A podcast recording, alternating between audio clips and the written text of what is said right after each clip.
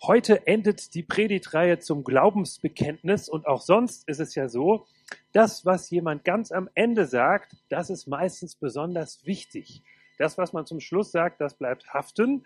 Und deswegen hat auch vor ja, rund 100 Jahren schon ein Großmeister der Redekunst gesagt, man sollte den Schluss einer Rede genauso gut vorbereiten wie den Anfang. Das war Kurt Tucholsky, der Autor und Satiriker, der hat äh, mal einen Text zum Thema, woran man schlechte Redner erkennt, geschrieben. Und er hat gesagt, schlechte Redner unter anderem erkennt man daran, dass sie den Schluss ihrer Rede immer lange vorher ankündigen, dann aber noch lange weiterreden. Also, sie sagen nach 45 Minuten so zum Beispiel, das ist ein sehr wichtiger Punkt und ich möchte später noch genau darauf eingehen. Dann schon lieber so, wie es ein anderer Großmeister der Redekunst gemacht hat, aus der Welt des Sports, dessen engagierte, leidenschaftliche Rede sich vor kurzem, soweit ich weiß, zum zehnten Mal gelehrt hat, engagiert, leidenschaftlich, wütend. Und sie endete mit dem großen Satz, ich habe fertig. Wie endet also das Glaubensbekenntnis? Mit dem Satz, ich glaube an die Auferstehung der Toten und das ewige Leben. Jetzt würde ich mal behaupten, so enden die meisten Glaubensbekenntnisse nicht. Jeder Mensch hat ja ein Glaubensbekenntnis, auch wenn die meisten Menschen das nicht öffentlich aufsagen. Vielleicht ist es ihnen noch nicht mal bewusst. Fast jeder Mensch hat ein Glaubensbekenntnis, wenn es auch vielleicht unausgesprochen sein mag. Meine Vermutung ist allerdings, viele Glaubensbekenntnisse 2023 in Deutschland, Mitteleuropa klingen vielleicht ungefähr folgendermaßen. Da sind wir in dieser Welt. Diese Welt ist schön und schrecklich. Wir haben begrenzte Zeit wir haben begrenzte Mittel und wir sollten versuchen, möglichst viel privates Glück dieser Welt abzutrotzen. Vielleicht auch so ein bisschen privaten Sinn. Vielleicht schaffen wir es auch, die Welt so ein kleines bisschen besser zu machen hin und wieder. Aber ehrlich gesagt, ob das alles wirklich irgendwie dauerhaft Sinn hat, wer weiß das schon. Vielleicht sind wir allein im Universum. Und wenn wir tot sind, dann sind wir tot. Meine Vermutung ist, viele aktuelle Glaubensbekenntnisse, die unausgesprochenen und die ausgesprochenen, klingen vielleicht gar nicht so unähnlich wie das, was ich gerade gesagt habe. Und das erinnert mich an das, was Ricky Gervais gesagt hat, der britische Comedian und Journalist. Äh, der hat mal vor kurzem gesagt, den Satz, denk dran, wenn du tot bist, dann weißt du nicht, dass du tot bist. Das ist nur schmerzhaft für andere. Das gleiche trifft zu, wenn du dumm bist. Das, nun sagt das kaum jemand so, dass dieses moderne Glaubensbekenntnis, wenn wir tot sind, sind wir tot, wir sind allein im Universum und so weiter. Das sagt kaum jemand so ausdrücklich, aber ich vermute doch, es war ziemlich nah dran, was ich gerade formuliert habe. Meine simple Frage lautet, was, wenn es auch anders geht? Was, wenn unser Glaubensbekenntnis anders enden kann? Das christliche Glaubensbekenntnis endet mit dem Satz ganz am Ende, ich glaube an die Auferstehung der Toten und das ewige Leben. Und das sagt das Glaubensbekenntnis nicht aus dem Nichts heraus, sondern es ist im christlichen Glauben logisch abgeleitet. Wir glauben nämlich, Gott kann das. Gott kann Menschen vom Tod erwecken. Er kann alles. Er kann eine ganze Welt erschaffen, ein ganzes Universum sich ausdenken. Also kann er auch den Tod überwinden und er hat es getan.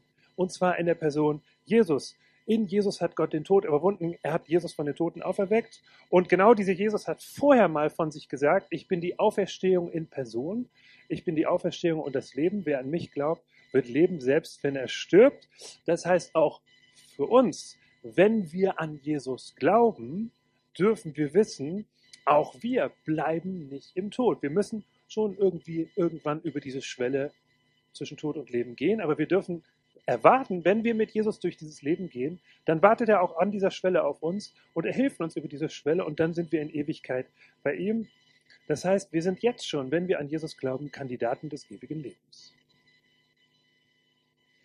Und wenn andere sterben in unserer Umgebung, von denen wir wissen, dass sie in dieser Hoffnung gestorben sind, in der Hoffnung auf die Auferstehung von den Toten durch Jesus Christus, dann sind wir natürlich traurig.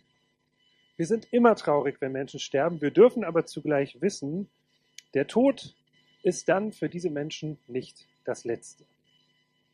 Dazu möchte ich mir mit euch zusammen einen der ältesten Texte des Neuen Testamentes anschauen. Den werden wir gleich auch auf der Einblendung sehen. 1. Thessalonicher 4, die Verse 13 bis 18 aus der Übersetzung Basisbibel. Paulus schreibt, Brüder und Schwestern, wir wollen euch nicht darüber in Unkenntnis lassen, was mit den Verstorbenen geschieht. Denn ihr sollt nicht um sie trauern wie die anderen, die keine Hoffnung haben. Wir sind doch davon überzeugt, dass Jesus gestorben und auferstanden ist. Ebenso gewiss wird Gott die Verstorbenen durch Jesus und gemeinsam mit ihm aus dem Tod herausführen. Denn das sagen wir euch mit einem Wort, das vom Herrn kommt. Wir, die noch leben, wenn der Herr wiederkommt, haben den Verstorbenen nichts voraus. Der Herr selbst wird vom Himmel herabsteigen, wenn der Befehl ergeht, die Stimme des Erzengels erklingt und die Trompete Gottes ertönt. Dann werden zuerst die Toten auferweckt, die zu Christus gehören. Und danach werden wir, die dann noch am Leben sind, zusammen mit ihnen weggeführt. Wir werden auf Wolken in die Höhe emporgetragen, um dem Herrn zu begegnen. Dann werden wir für immer beim Herrn bleiben. Macht euch mit diesen Worten gegenseitig Mut. Das schreibt Paulus so um das Jahr 50 nach Christus an die Christen in der griechischen Stadt Thessaloniki. Und das liegt am Ägäischen Meer. Das war damals die Hauptstadt der Provinz Mazedonien, der römischen Provinz Mazedonien, also so ein bisschen so wie Wiesbaden für Hessen, war Thessalonich für Mazedonien. Da war Paulus auf Missionsreise gewesen. Dann gründet er dort eine Gemeinde und es gibt aber sofort Ärger, weil Leute in der Stadt diese neue Gemeinde nicht gut finden. Sie vertreiben Paulus. Paulus muss die Flucht ergreifen. Inzwischen ist Paulus in Korinth, auch in Griechenland, und schreibt einen Brief an diese Gemeinde, diese gerade eben erst frisch gegründete Gemeinde in Thessalonich, also eine Gemeinde, die ist von Anfang an unter, unter Druck. Und er schreibt in diesem Brief im Grunde das, was absolut nötig ist, damit diese Leute am Glauben dranbleiben. Was ist absolut nötig, damit die am Glauben dranbleiben? Der erste Thessalonicher Brief ist, soweit wir wissen, der älteste Brief von Paulus, der erhalten geblieben ist. Er gehört auch zu den ältesten Texten des Neuen Testamentes. Das heißt, wir erfahren in diesem Brief, was Christen von Anfang an geglaubt haben und woran sie sich gegenseitig erinnert haben. Ich finde das so eine interessante Testfrage. Stellen wir uns mal vor, sagen wir mal so, in 2000 Jahren würden Forscher unsere gemeindeinternen Chatgruppen durchforsten und überlegen, was war eigentlich diesen Menschen Anfang des 21. Jahrhunderts in der christlichen Gemeinde wichtig? Woran haben die sich ständig gegenseitig erinnert? Genau. Also, was war, was war den Christen damals wichtig? Woran haben die sich gegenseitig erinnert? Und deswegen spielt das Thema Auferstehung da auch so eine große Rolle. Warum also schreibt Paulus hier über die Auferstehung? In Thessalonich, bei diesen Christen in Thessalonich gab es nämlich die Erwartung, naja, wir rechnen damit, Jesus kommt wahrscheinlich ganz bald wieder. Also vielleicht schon zu unseren Lebzeiten. Also es kann eigentlich jederzeit soweit sein. Wir haben uns richtig darauf gefreut. Naherwartung nennt man das. Und wenn Jesus wiederkommt, dann wird alles gut. Bald ist es soweit. Dann sterben die ersten Christen in dieser Gemeinde in Thessalonich einfach an Alter oder Krankheit oder so. Also ganz normal sterben sie. Und dann fragen sich die Christen in Thessalonich, ja und jetzt? Jesus ist ja jetzt noch nicht wiedergekommen. Was ist denn mit den Menschen, die gestorben sind? Paulus schreibt, macht euch keine Sorgen um diese Leute, denn wer im Glauben stirbt, wartet nur auf seine Auferweckung. Also wenn Jesus wiederkommt, wird der dann auferweckt werden. Vers 13, Brüder und Schwestern, wir wollen euch nicht darüber in Unkenntnis lassen. Nee, die Folie brauchen wir noch nicht zu sehen. Ähm, wir wollen euch nicht darüber in Unkenntnis lassen, danke, was mit Verstorbenen geschieht, denn ihr sollt nicht um sie trauern wie die anderen, die keine Hoffnung haben. Ihr sollt nicht um sie trauern wie die anderen, die keine Hoffnung haben. Das heißt, Paulus schreibt nicht, ihr sollt nicht trauern. Das schreibt er nicht. Er sagt nicht, ihr sollt nicht trauern. Trauer ist nämlich normal, menschlich, notwendig. Selbst Jesus ist traurig, als sein Freund Lazarus im Grab liegt und weint um seinen Freund Lazarus. Und Trauer dauert. Wenn man um einen geliebten Menschen trauert, dann tra dauert, dauert das lange, manchmal häufig ein ganzes Leben lang. Das ist also nicht gemeint, seid bloß nicht traurig, trauert nicht, sondern was gemeint ist, ist, trauert nicht so, als ob ihr keine Hoffnung hättet trauert nicht so, als ob ihr keine Hoffnung hättet. Deswegen ist eine christliche Trauerfeier niemals nur ein Rückblick, also niemals nur eine Feier des Lebens. Das gibt es manchmal, ne? wenn man so sich säkulare Trauerfeiern anschaut. Ähm, dann ist das oft eine Feier des Lebens. Wir feiern das Leben dieses Menschen äh, und was wir alles mit ihm erlebt haben. Das ist auch gut und wichtig. Aber aus christlicher Sicht ist das noch nicht eine Trauerfeier, sondern eine christliche Trauerfeier ist nie nur Rückblick, sie ist immer auch Ausblick. Und der Ausblick der gesteht ein, ja, das, was hier gerade passiert, dass hier jemand von uns gerissen wurde, das ist schmerzhaft, es ist furchtbar. Der englische Schriftsteller C.S. Lewis hat nach dem Tod seiner Frau an Krebs geschrieben, ich fühle mich wie amputiert, als ob ein Teil meines Körpers fehlt. Das ist traurig und schmerzhaft, aber diese Trauer, dieser Schmerz haben nicht das letzte Wort, denn wir glauben an die Auferstehung. Jetzt gerne die nächste Folie, Vers 13 und Vers 14. Schreibt Paulus in Vers 14, wir sind doch davon überzeugt, dass Jesus gestorben und auferstanden ist.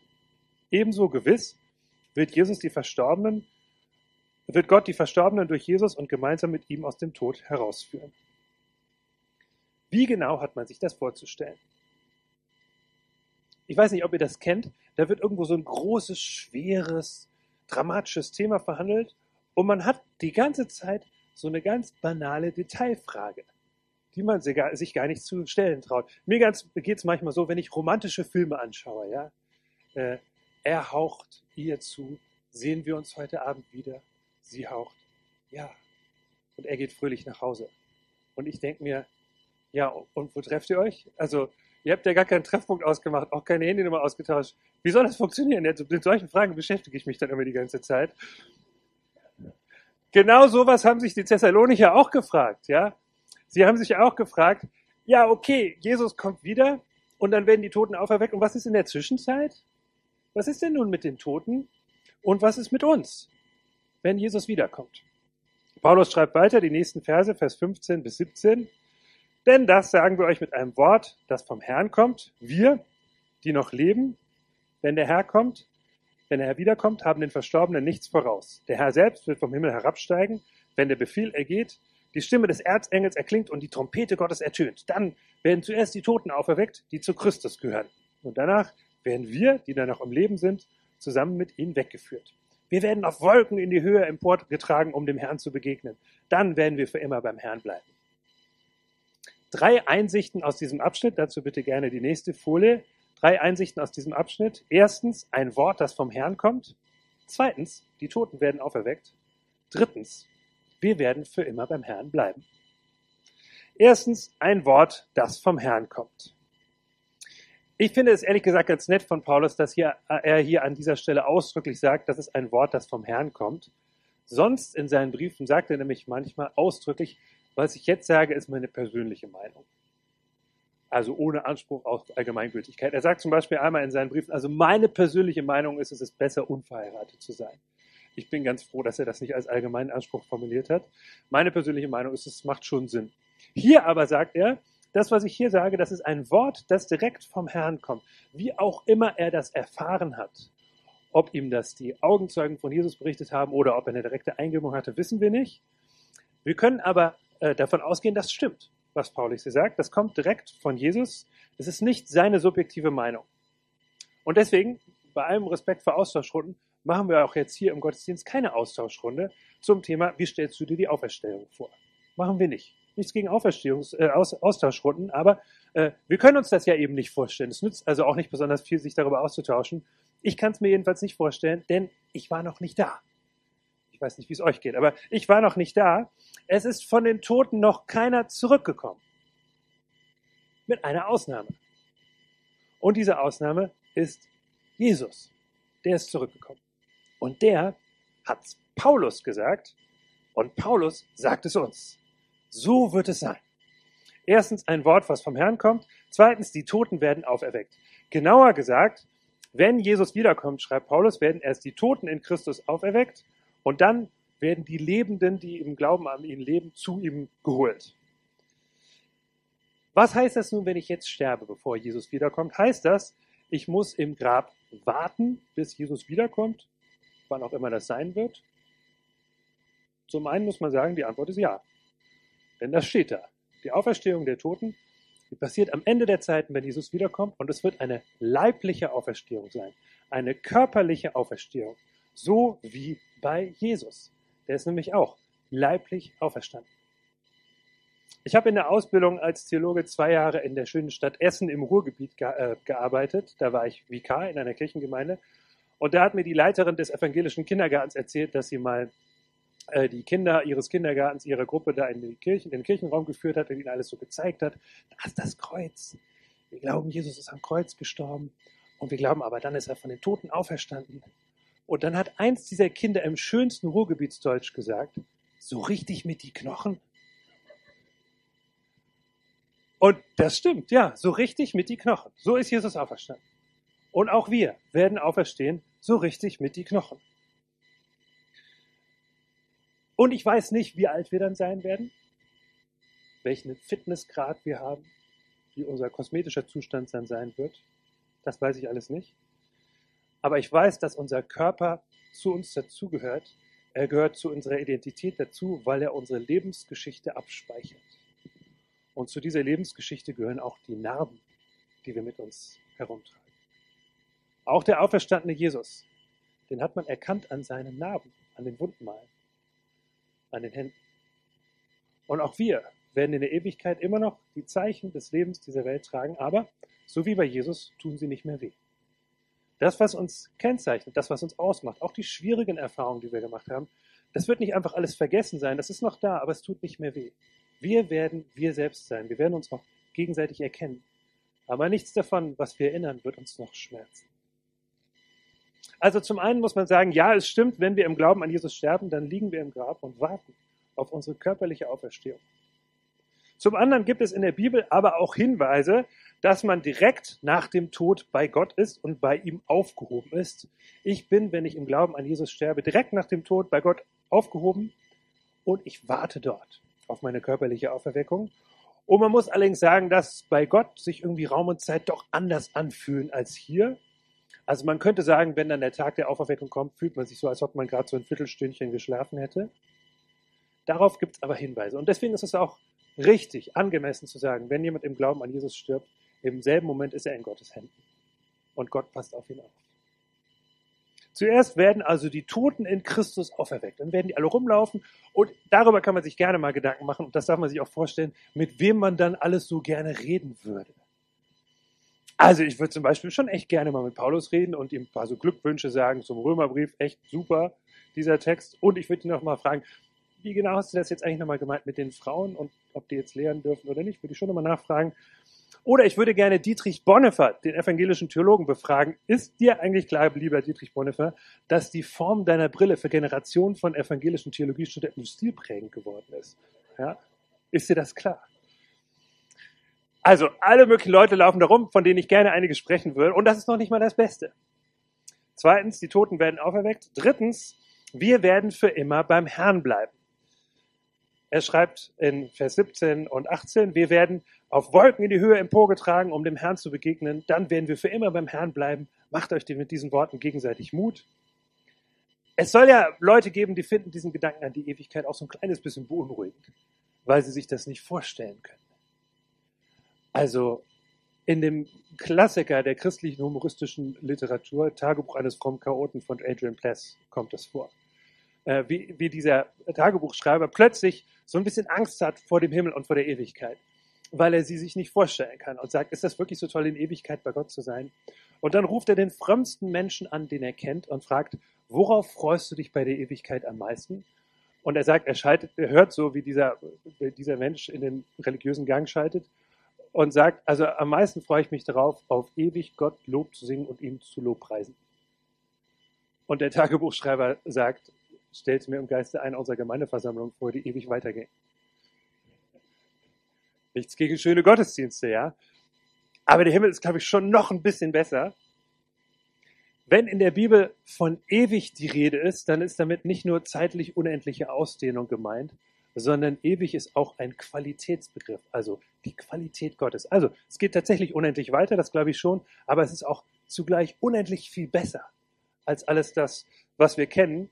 Und es trägt zugleich die Handschrift von dem Gott, der schon diese Welt geschaffen hat und auch all das, was in dieser Welt gut, schön, interessant ist. Und deswegen lautet mein Tipp an der Stelle, wenn man so ein kleines bisschen beunruhigt ist, wie wird das denn sein im Himmel? Stellt euch einfach mal das Beste vor, was ihr in dieser Welt erlebt habt.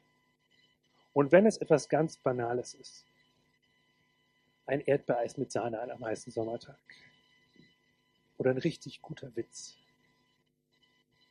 oder das entscheidende Siegtor bei einer Fußball-Weltmeisterschaft. Ich weiß, es lange her. Und stellt euch vor, das, was uns in der Ewigkeit erwartet, Das ist potenziert viel besser als das, was wir da erlebt haben in einem kurzen Moment. Das war nur ein kleiner Vorschatten von dem, was am Ende in Gottes Ewigkeit auf uns wartet. Und das Wichtigste ist, wir wissen noch nicht ganz genau, wie das sein wird. Wir haben so eine ungefähre Ahnung. Wir wissen nicht genau, wie das sein wird. Aber wir wissen, wer da sein wird. Wir wissen nicht, wie das sein wird, aber wir wissen, wer da sein wird. Denn Paulus schreibt, wir werden für immer beim Herrn sein. Dazu bitte die letzte Folie. Macht euch mit diesen Worten gegenseitig Mut. So endet nämlich unser christliches Glaubensbekenntnis. Wir glauben an die Auferstehung der Toten und das ewige Leben. Daran glauben wir, dass wir eines Tages nach Hause kommen. Und ich stelle mir vor, dass es vielleicht so ein kleines bisschen wie an so einem kalten Februartag, nicht so morgens schön, wenn die Sonne scheint, sondern so abends, wenn es dunkel ist, ungemütlich, kalt, ein Grad, Schneeregen. Der Wind zieht durch die Kleider, wir haben uns verlaufen und dann geht irgendwo in einem Haus die Tür auf und Licht fällt raus.